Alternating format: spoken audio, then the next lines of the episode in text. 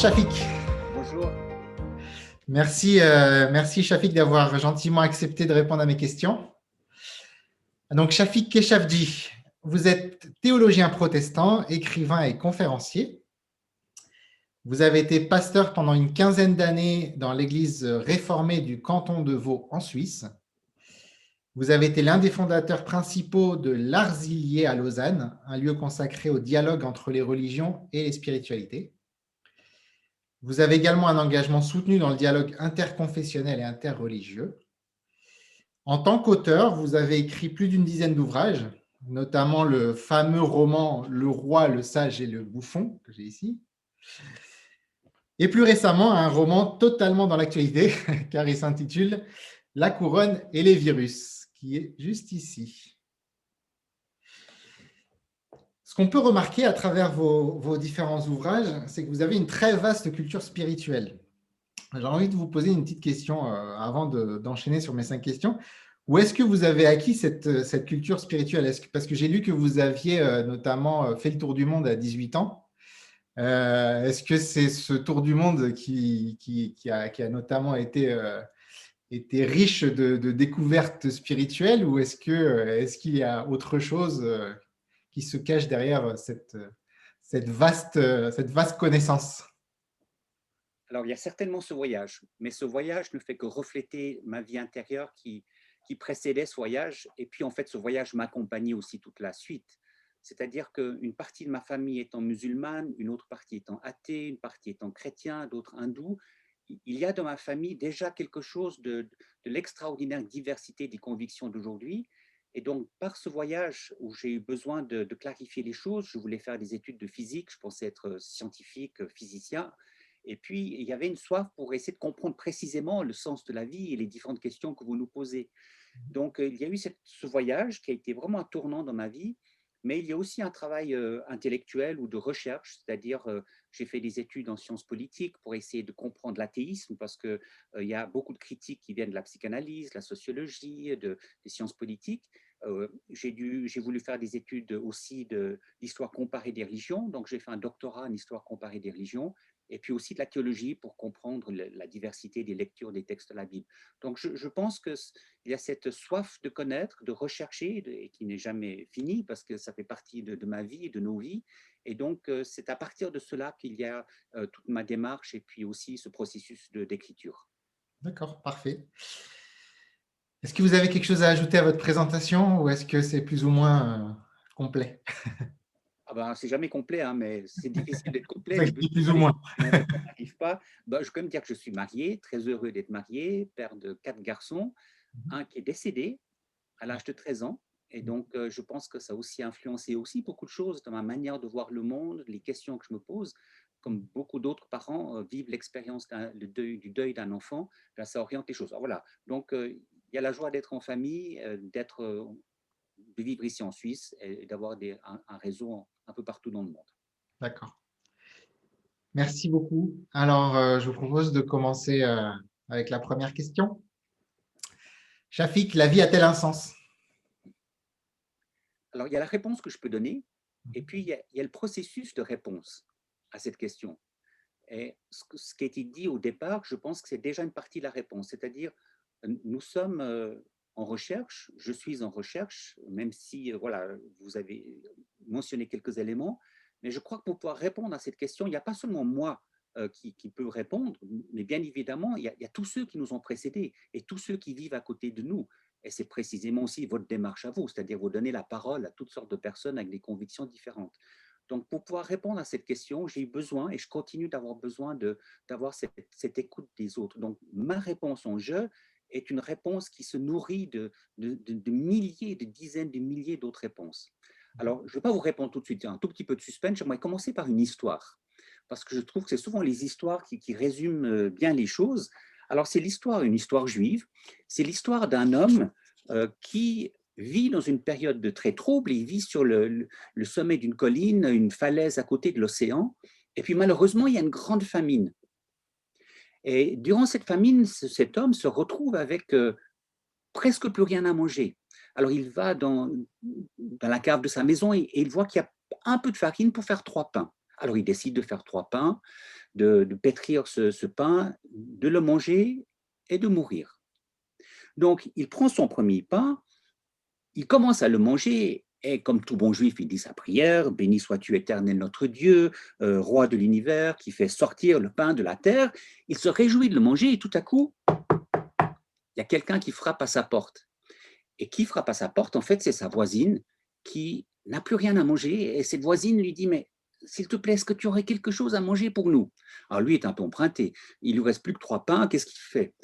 Alors il voit que s'il donne un pain, il lui reste deux pains. Donc euh, il se décide à donner son pain. Alors il prend son deuxième pain, béni sois-tu éternel, notre Dieu, roi de l'univers, qui fait sortir le pain de la terre. Il va le manger et tout à coup, quelqu'un d'autre frappe à sa porte et là, c'est une, petite fille qui, est vraiment euh, décharnée, qui, n'a plus rien et qui, vient le supplier en disant Mais mes frères et sœurs ont, vraiment faim, est-ce que, est que tu pourrais nous donner quelque chose à manger? Alors, qu'est-ce qu'il fait? Il, donne son deuxième pain. Et là, il se réjouit d'avoir son dernier pain, le troisième pain. Et à, à ce moment-là, il va prendre son pain. Il n'a même pas le temps de dire la prière. et il y a une grande tempête. La fenêtre va s'ouvrir il y a son pain qui s'envole et qui tombe dans l'océan. La vie a-t-elle un sens? Alors, peut-être que vous dites, est-ce que c'est la fin de l'histoire ou pas? Et toute la question de savoir si la vie a un sens, c'est la question de la fin de l'histoire. On pourrait s'arrêter là et puis de dire, mais il y a suffisamment de malheur dans la vie. Il y a suffisamment de malheur, euh, les souffrances. Pour moi, la question, la vie a-t-elle un sens C'est plutôt euh, la vie meurtrie par la souffrance a-t-elle un sens? C'est ça la, vraie question qui nous, qui nous habite tous. Donc ce, pauvre homme, pour revenir à cette histoire, il est meurtri par la famine, il est meurtri parce qu'il n'a plus rien, et même le peu qu'il avait, il disparaît. Donc ce pauvre homme, il se, dit, mon Dieu, mon Dieu, pourquoi m'as-tu abandonné? Et il s'endort. Alors l'histoire pourrait s'arrêter là, mais l'histoire continue. C'est une histoire juive et qui finit autrement. Le lendemain, il y a quelqu'un qui vient frapper à sa porte et c'est un monsieur bien habillé et qui tient un drôle d'objet dans, ses mains. Et en fait, c'était son pain. Et, puis notre brave monsieur, il comprend pas, mais qu'est-ce que vous faites avec ce pain? Et ce monsieur lui dit, je suis très content de vous rencontrer. Voilà ce qui s'est arrivé. Je suis capitaine d'un bateau.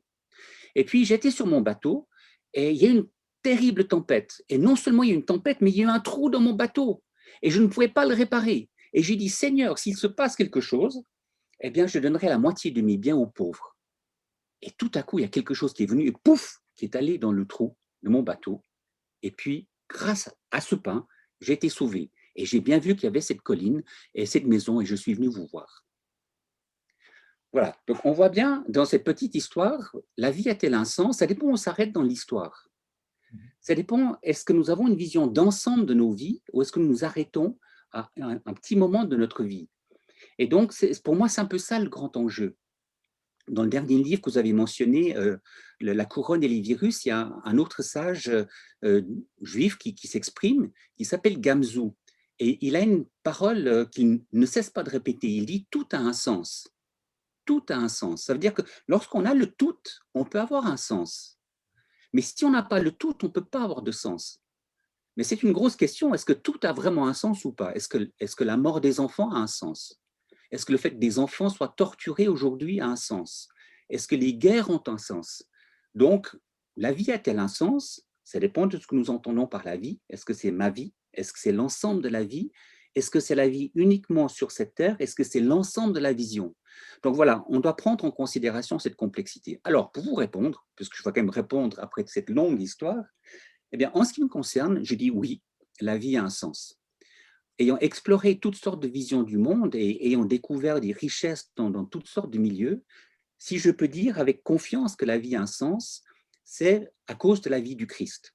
Pour moi, c'est dans la figure du Christ, quelqu'un qui a vécu la vie pleinement, en abondance, qui a vécu l'abandon, la souffrance en abondance, mais qui l'a traversé. Et ce qui a fait que je suis devenu chrétien et qui, fait que je continue d'être chrétien tout en étant ouvert aux richesses du monde, c'est parce qu'il y a quelque chose de spécifique. Donc j'ai envie de dire, oui, la vie a un sens et vivre, c'est vivre à la suite du Christ pour recevoir sa vie et transmettre cette vie autour de nous.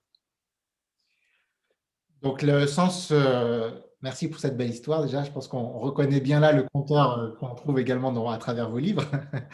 Euh, le, le, sens que vous donnez, si j'ai bien compris, en fait, quelque part, c'est dans le don de soi, quelque part. C'est le, le principal élément, c'est le don de soi et le don de sa vie. Alors, dans ce, récit, on voit bien cet homme, il va donner le pain qu'il a jusqu'au bout, qu'il y ait un résultat ou pas. Et, même s'il donne son pain, ça ne suffit pas pour, vivre d'une certaine manière, puisqu'il va, il va perdre ses trois pains. Et pourtant, il va quand même recevoir ce, ce pain. Donc, ça veut dire qu'il y a quelque chose d'une vie qui circule, qui nous dépasse. Et donc, euh, de la même manière que Jésus est mort, comme cet homme, il n'avait plus rien, et puis il reçoit la vie d'une certaine manière par la suite, je pense que c'est ce mystère de la vie qui circule dans ces temps où, nous avons l'impression que tout est fini, tout est perdu, et pourtant, il y a quelque chose de l'espoir qui continue, il y a, de l'amitié, il y a des signes d'affection, il y a de la compassion, il y a, autour de nous, ou en nous, quelque chose de la vie qui circule. Alors pour le chrétien que je suis, c'est quelque chose de ce mystère de la vie qui traverse la mort. Et c'est cette vie qui est plus forte que la mort qui va circuler et qui me permet de dire que la vie a un sens, tout en, en étant avec ces questions. C'est-à-dire la vie a un sens, mais il y a plein de questions qui restent ouvertes. Pourquoi? Pourquoi telle mort? Pourquoi telle souffrance? Pourquoi telle catastrophe? Pourquoi telle trahison? Et je crois que c'est ça que j'aime aussi dans la foi chrétienne, c'est qu'on peut regarder euh, ce, mystère du mal euh, sans devoir dire je regarde ailleurs, sans imaginer qu'on va être sorti de, de, ces malheurs simplement par magie parce qu'on est croyant. Alors avant d'évoquer la mort que vous avez euh, rapidement vous avez rapidement esquissé, on va passer par la deuxième question, on va passer par Dieu d'abord. Deuxième question, Dieu pour vous, c'est? J'ai envie de faire un tout petit détour aussi. Et puis. Des détours. J'ai juste mentionné tout à l'heure que j'avais un fils, euh, Simon, j'ai toujours un fils, Simon, qui est décédé à l'âge de, 13 ans, hein, un garçon très lumineux. Et je suis très reconnaissant de tout ce que j'ai pu vivre, même si c'était euh, une déchirure terrible de, vivre sa, de vivre sa mort. Et il a posé un peu une question similaire à la vôtre. Donc, on a, on a souvent parlé, bien sûr, de Dieu. Et un jour, euh, Simon m'a demandé de lui, de lui expliquer. À quel âge il a posé la question? Il avait 13 euh, ans. Ah, ah, l'âge à laquelle il a posé la question, c'était oui, vers 13 ans. C'était un peu avant sa mort que cette, cette question, question a été posée. Un jour, Simon m'a demandé de lui expliquer la différence entre un athée, un agnostique et un croyant. Un athée, lui ai-je dit, c'est celui qui ne croit pas en Dieu, un agnostique, celui qui ne sait pas si Dieu existe, et un croyant, celui qui lui fait confiance. Au fond, m'a alors répondu Simon, en chacun de nous, il y a un croyant, un athée et un agnostique. Voilà, donc c'est au début de ce livre-là, la reine, le moine et le glouton, qui, aborde précisément euh, la question suivante sur les grandes représentations de la vie et de la mort. Mais ce que je trouve intéressant, c'est un jeune garçon finalement de 13 ans qui reconnaît qu'on n'est pas une fois pour toutes croyant ou une fois pour toutes athée ou une fois pour toutes agnostique. C'est quelque chose qui circule en nous. Et je pense qu'en moi, il y a quelque chose lors d'un athée, c'est-à-dire que ma représentation de Dieu, c'est souvent une représentation qui est, partielle, elle est toujours partielle. Et cette, représentation va devoir être retravaillée, elle va devoir mourir. Donc il y a une forme d'athéisme qui permet de, se libérer de ce que la Bible appelle les idoles. Mais les, les idoles, ce sont les images de Dieu qui sont à notre image des images de Dieu qui nous réconfortent, qui nous consolent, qui nous permettent d'avoir euh, une sécurité ou une illusion. André Comte-Sponville va parler de Dieu comme illusion, parce qu'effectivement, il y a beaucoup d'illusions dans la foi des, croyants. Donc, euh, je pense qu'il y a quelque chose de l'athée qui est juste. Il y a quelque chose de l'agnostique aussi qui est juste, c'est-à-dire qu'on va euh, être en recherche continuellement. Il y a quelque chose du croyant qui est juste aussi parce qu'il va faire confiance.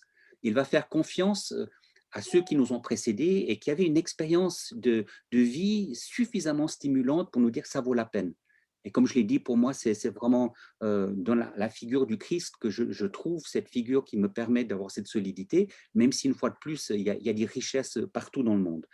Alors, pour répondre à votre question, j'ai envie de repartir d'une autre question. c'est comme ça qu'on fait souvent. Hein. Euh, vous savez qu'une des grandes questions philosophiques que, Leibniz a posées, c'est pourquoi y a-t-il quelque chose plutôt que rien? Ou Heidegger l'a reprise. Pourquoi quelque chose plutôt que rien? Et c'est vrai que c'est une des grandes questions. Pourquoi est-ce que vous êtes là? Pourquoi est-ce que je suis là? Pourquoi est-ce qu'il y a de la nature, des villes, euh, des ordinateurs? Pourquoi quelque chose? Et c'est la grande question que nous nous posons tous. Et dans toute l'histoire de l'humanité, en fait, il n'y a eu pas beaucoup de réponses différentes. Il y a eu des grandes familles de réponses. Alors, il y a les réponses matérialistes qui disent, mais tout ça, c'est né de l'énergie, le, hasard et la nécessité. Il y a d'autres qui disent, c'est une unité, totalité les sagesses orientales, et puis il y a les positions monothéistes. Et donc, euh, il y a un peu ces trois grandes familles qu'on ne fait qu'explorer toute sa vie. Alors, en ce qui me concerne, si je dois essayer de dire quelque chose de, ce mystère qui est Dieu, je reprendrai aussi un élément important de la tradition juive. On dit que Dieu, c'est Aleph. Aleph, c'est la première lettre de l'alphabet, c'est le 1. C'est le 1 qui, est au commencement de tout. Chaque fois qu'on réfléchit, on, part d'un A puis après il y a un B, un C, où on commence avec un 1, parce que le 0, on n'arrive pas à le définir. Et donc, ce 1, c'est qui ce 1 Au commencement, il y a un sans commencement. Donc, je dirais que Dieu, c'est ce sans commencement. C'est pour ça que la Bible commence par un B. Exactement. La Bible commence par un B pour dire que notre univers, c'est fait d'un monde de dualité. Le B, c'est le 2. C'est le, ciel et la terre, l'humain et le féminin, le sacré et le profane, le jour et la nuit. Et c'est dans nos catégories qu'on va essayer de penser Dieu, d'imaginer Dieu. Et Dieu est au-delà. Il est le un qu'on n'arrive pas à, décrire. Et donc, ce Aleph, c'est aussi le symbole que Cantor, le mathématicien, utilisait pour parler de l'infini. Donc, Dieu est celui qui nous dépasse complètement. Il est l'infini. Mais dit la tradition juive, il est à la fois Ani et Aïn, c'est-à-dire le ne pas et le je suprême. Il est la conscience suprême mais aussi le ne pas, c'est-à-dire euh, les critiques qui viennent de l'athéisme, ou peut-être le silence qui vient du bouddhisme, ou le Christ en croix, c'est le, le, le ne pas.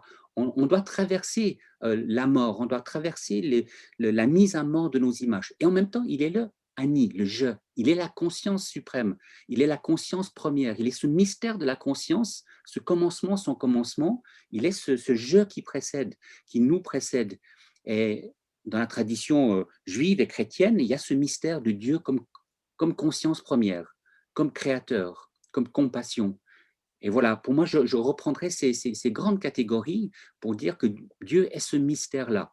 Il est ce mystère d'amour, de beauté et de bonheur. Pour reprendre trois images qui parlent de la Trinité, le Père, le Fils et l'Esprit, mais on peut le dire autrement, l'amour, la beauté et le bonheur. Et il est cette source qui rayonne et qui va traverser notre humanité, qui va traverser notre monde pour nous toucher. Mais nous sommes avec nos faiblesses, avec nos obstacles, avec nos résistances, et nous avons beaucoup de peine à l'accueillir. Voilà, en quelques mots, je dirais euh, des, éléments pour parler de, ce mystère de Dieu. Merci. Euh, Juste rapidement, avant de passer à la question suivante, vous avez parlé de Trinité. Est-ce que pour vous, la Trinité, donc c'est euh, Dieu en trois personnes ou est-ce que c'est Dieu en trois euh, modes d'être? Alors, toutes nos catégories sont faussées. Hein. Lorsqu'on dit personne, on imagine des personnages humains.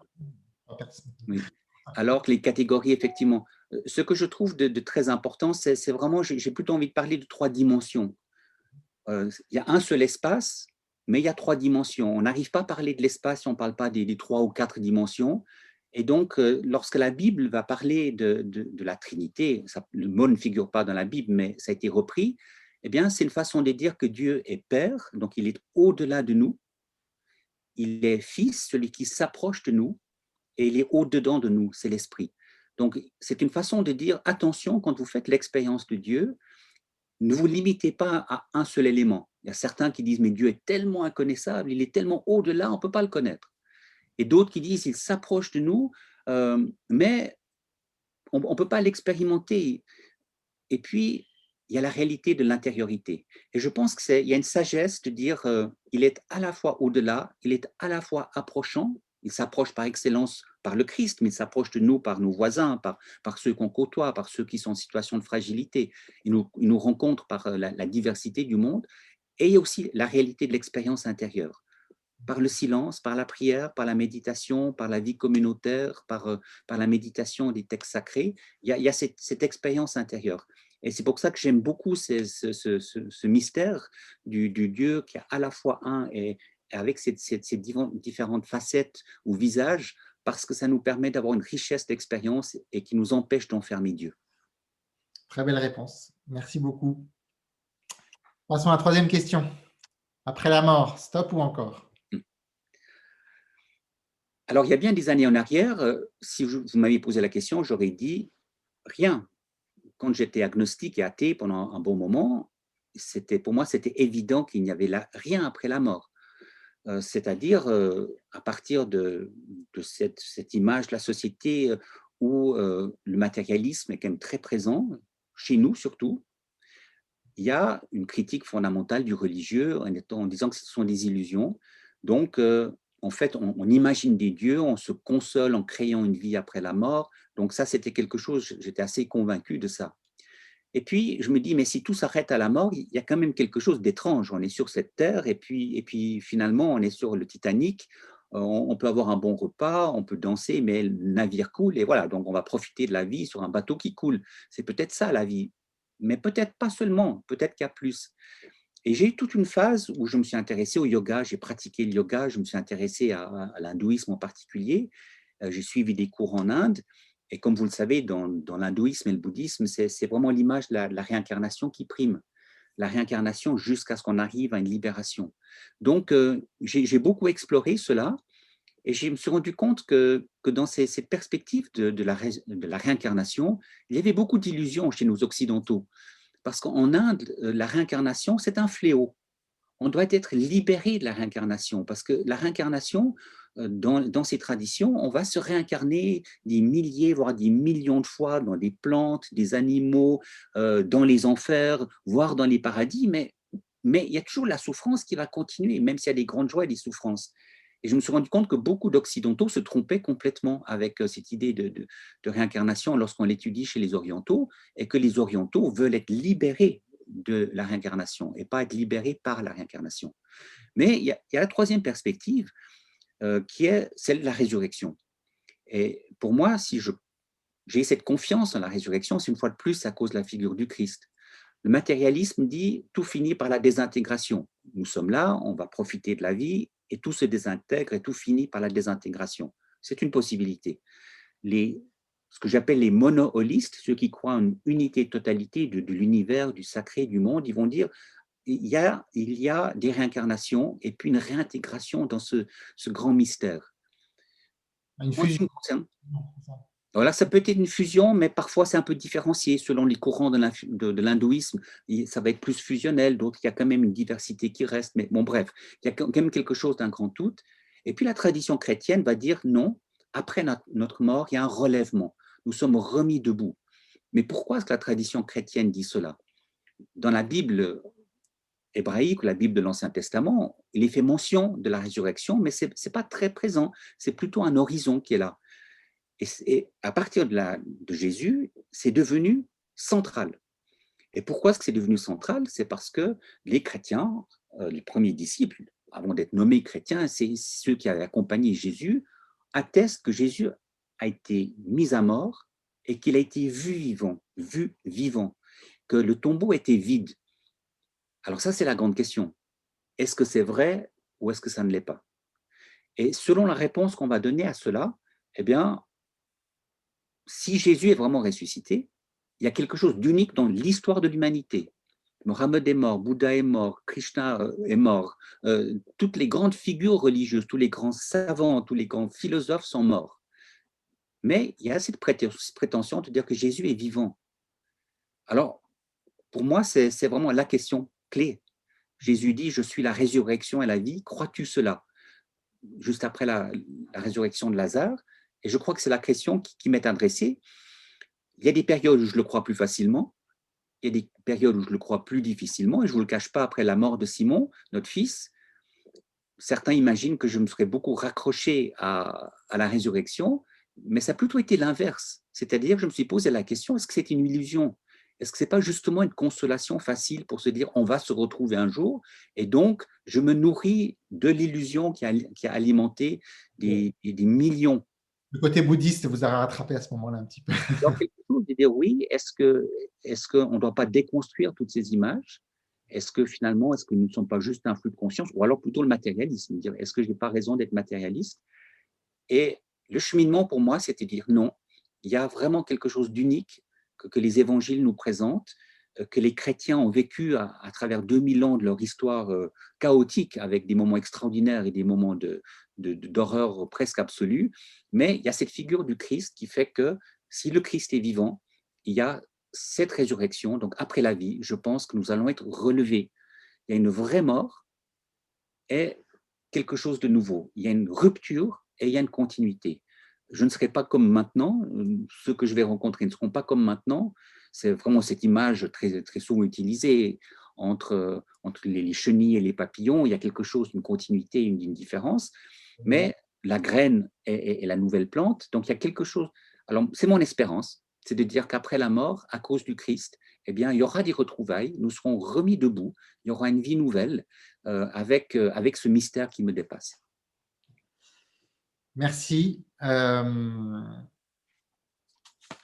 j'ai interviewé déjà deux, deux, personnalités protestantes avant vous et c'est intéressant parce que dans le protestantisme, c'est assez varié, comme notamment cette vision-là sur l'après-mort. Il y en a qui sont plus ou moins, euh, qui portent plus ou moins d'espérance. Euh, c'est vrai que vous, vous avez cette espérance-là. Par exemple, j'ai interviewé l'autre jour James Woody ou d'autres protestants euh, qualifiés peut-être de plus libéraux ou certains le qualifient comme ça, qui voient la, la, la, vie après la mort plutôt comme, comme une mémoire qui resterait dans ceux qui, ceux qui qui continuent de vivre, en fait, ça, donc à travers les vivants. Et d'autres, effectivement, euh, voient une vraie, une vraie vie qui continue euh, après la mort. C'est intéressant de voir ces, différences euh, et on voit la, variété du protestantisme, notamment à travers cette question-là. Alors tout à fait, je crois que vous avez parfaitement raison de le souligner. Il y a une très grande diversité à l'intérieur du, protestantisme. En général, chez les catholiques ou les orthodoxes ou chez les évangéliques, où il y aura une fidélité plus proche de la Bible, catholiques orthodoxes, pour eux, c'est central. Euh, pour les orthodoxes, imaginer la foi chrétienne sans le Christ ressuscité n'a aucun sens. Pour les catholiques aussi, la résurrection est fondamentale. Mais c'est vrai, du côté des, protestants, il y a cette très grande diversité, précisément à cause de cette grande diversité de lecture de la Bible. Et j'ai fait mes études dans une faculté de théologie euh, où la dimension historico-critique était très présente, parce que je voulais connaître cela aussi, connaître pourquoi est-ce qu'un Bultmann qui, dit en fait ce sont des mythes euh, ou un Paul Ricoeur. Paul Ricoeur est, donné en exemple, il est brillant comme, comme, comme philosophe, mais Paul Ricoeur dit aussi euh, il n'y aura pas de vie après la mort, la vie continue sur cette terre. Mmh. Ce que je trouve intéressant aussi, c'est c'est les raisons qui nous poussent à opter pour l'un ou pour l'autre. Je pense pour un certain nombre de, de théologiens plus libéraux, pour faire court, en fait, leur vision du monde, c'est une vision du monde, on accepte euh, une vision du monde où le mystère de Dieu intervient très difficilement. Il n'y a pas vraiment de miracle possible. Il n'y a pas vraiment d'intervention de Dieu dans l'histoire, mais ce sont les, humains qui construisent leur histoire et qui donnent du sens. Et donc, à partir de ça, on se donne du sens en disant la vie continue. Donc, Jésus, le tombeau n'était pas vraiment vide, mais c'est une façon de dire que l'histoire de Jésus continue. Alors que les autres disent, mais si le tombeau était vide et s'il s'est passé quelque chose d'autre, alors c'est très différent. Et comme dit Paul, si, Jésus, le Christ n'est pas ressuscité, notre foi est vaine. Et donc, certains peuvent dire, le Christ n'est pas ressuscité, mais ma foi n'est pas vaine, et je, garde une éthique, je garde la, bienveillance, et c'est tout à fait honorable. Mais je trouve que c'est vraiment dommage aussi, parce que euh, quelque chose de la force de l'évangile, d'après moi, est perdu. Euh, une autre raison qui, est là derrière, c'est qu'est-ce qui se passe dans nos cheminements personnels. Euh, j'ai été frappé de voir aussi que dans un des livres, justement, La reine, le moine et le glouton, je, me suis intéressé de voir comment est-ce que des, grands philosophes, des grands scientifiques euh, avaient imaginé l'après-mort. Darwin, par exemple, était un scientifique qui était chrétien au départ. Et ce qui fait qu'il est peu à peu devenu agnostique, il n'a jamais été athée. Sa femme est restée chrétienne. S'il est devenu agnostique, c'est la, mort précisément de sa fille. Et c'est cette fille décédée qui, pour lui, c'était juste impensable d'imaginer un Dieu qui puisse permettre la mort d'un enfant. Voilà. Donc on revient à notre théologie, à notre représentation de Dieu. Est-ce que Dieu peut permettre qu'on passe parfois par des grandes épreuves où on a une image de Dieu qui soit il nous protège, soit il n'existe pas? Et donc je crois qu'on revient à cette question du, mal. Et un certain nombre de théologiens disent, mais il n'est pas pensable d'imaginer un Dieu qui permet tant de souffrance. Et donc je préfère dire Dieu n'intervient pas et nous construisons du sens. Moi, je préfère dire, il y a ce mystère de Dieu qui prend au sérieux la réalité du mal, dont nous sommes auteurs pour la grande majorité, euh, qui prend au sérieux cette réalité, mais qui vient au cœur de cette souffrance et qui va nous aider à traverser. Et c'est vraiment le cœur de l'évangile. Jésus est un passage de nos impasses. Il y a des impasses, mais il y a un passage. Et c'est ce passage, c'est le sens même de Pâques, c'est ce passage qui fait que nous pouvons aussi passer et avoir cette espérance. Parfait, merci beaucoup. Euh, comme le temps avance rapidement, on va passer à la quatrième question. Un personnage spirituel qui vous a marqué alors, bien évidemment, je dirais Jésus de Nazareth. Hein. Ça, je crois que c'était assez clair. Je l'ai dit, euh, je l'ai dit assez, assez souvent pendant ce, petit moment. Euh, je dirais, il y, a, deux personnes qui, qui m'ont marqué plus récentes. Il y a le Sadhu Sundar Singh. Le Sadhu Sundar Singh, c'est cet Indien, c'est ce Sikh qui avait envie de se suicider parce qu'il cherchait vraiment un peu partout le sens de la vie. Il a une vision du Christ. Et dans cette vision du Christ, il y a eu un vrai, un, vrai changement dans sa vie. Et cet homme a, beaucoup voyagé après. Il est venu en Suisse, il est venu à la cathédrale de Lausanne. Les cathédrales étaient pleines. Il a, fait un grand voyage en Europe. Et cet homme a été vraiment un témoin de, de, quelque chose, de ce mystère de la vie plus forte que la mort. Une autre figure qui m'a beaucoup marqué, c'est le pasteur Richard Wurmbrandt, qui est un, pasteur roumain euh, d'origine juive, qui était aussi athée euh, pendant un temps, et il a fait une expérience de Jésus comme son Messie, et il a passé presque 14 ans en prison. Et, et dans cette souffrance en prison, il a développé, il a vraiment euh, élaboré aussi toutes sortes d'éléments extrêmement riches et, j'aime beaucoup, j'aime beaucoup ses, prédications, j'aime beaucoup ses messages. Donc, je pense que c'est quelqu'un qui, m'a vraiment énormément marqué, un témoin. J'ai l'occasion de le rencontrer une fois. Donc, une fois de plus, c'est des gens qui ont traversé la souffrance. Mais si je devais garder une figure, je dirais l'apôtre Paul. L'apôtre Paul dans le Nouveau Testament est pour moi une des toutes grandes figures. Merci. Passons à la dernière question. Le livre et ou le film que vous recommanderiez à un ami en perte de sens à part les vôtres, hein, qui je pense sont assez utiles également pour, euh, ça, parce que euh, je pense qu'ils euh, fournissent beaucoup d'éléments de réponse sur le sens avec un balayage de toutes les spiritualités. Bien sûr, je ne parlerai pas de mes livres à moi. Quand je lis d'autres auteurs, je, trouve ces autres auteurs tellement mieux que... Donc, voilà. Mais j'ai mentionné Dostoïevski tout à l'heure. C'est une des personnes qui m'a le plus marqué. Et les frères Karamazov, pour moi, c'est un sommet de la littérature mondiale. Même un athée comme Freud disait, mais c'est le, roman le plus, imposant jamais écrit. Alors, c'est un livre qui est compliqué, c'est un roman de roman, mais je trouve il y a une finesse, il y a, une sagesse, il y a une, intelligence dans ce roman. Mais ça, c'est vrai que c'est plutôt des gens un peu plus intellectuels, d'autres seraient un peu perdus peut-être avec ça. Euh, je, citerai bien évidemment euh, la Bible. J'encouragerais quelqu'un à lire euh, dans la Bible l'histoire de Ruth, par exemple, dans l'Ancien Testament, ou de lire un évangile ou les psaumes. Einstein aimait beaucoup les psaumes, par exemple, on l'oublie trop souvent. Donc, je, dirais cela. Mais entre les, frères Karamazov, la Bible ou Wurmbrand que j'ai cité, je donnerais peut-être un livre de Wurmbrand si j'avais trois minutes, qui est un livre de méditation. D'accord. Et puis très vite pour un film, je mentionnerai deux films. Il y a un film qui s'appelle Une vie inachevée. Je ne sais pas si vous connaissez ce film. C'est un film avec euh, Robert Redford, avec euh, Morgan Freeman aussi. Et puis, c'est un film où on voit précisément un père qui a perdu euh, son enfant, son fils. Et il va être confronté à sa, à sa belle-fille. Et, et toute l'histoire, c'est comment est-ce qu'il va surmonter et traverser Est-ce qu'il peut traverser cette épreuve ou pas? Ou un autre film que je proposerai, qui est un film qui dur mais très beau, c'est La vie est belle, euh, La vita è bella de, Roberto Benigni, qui parle aussi de, de, la souffrance, mais avec ce décalage de la vie qui traverse cette souffrance. Super, on a une belle, une belle liste à explorer. Merci beaucoup, Shafik. On va dire au revoir aux, auditeurs. Merci infiniment euh, d'avoir pris tout ce temps pour répondre aux questions et euh, pour tous ces, ces beaux éléments de sagesse. Merci infiniment. Merci à vous. Au revoir. Hein. Au revoir.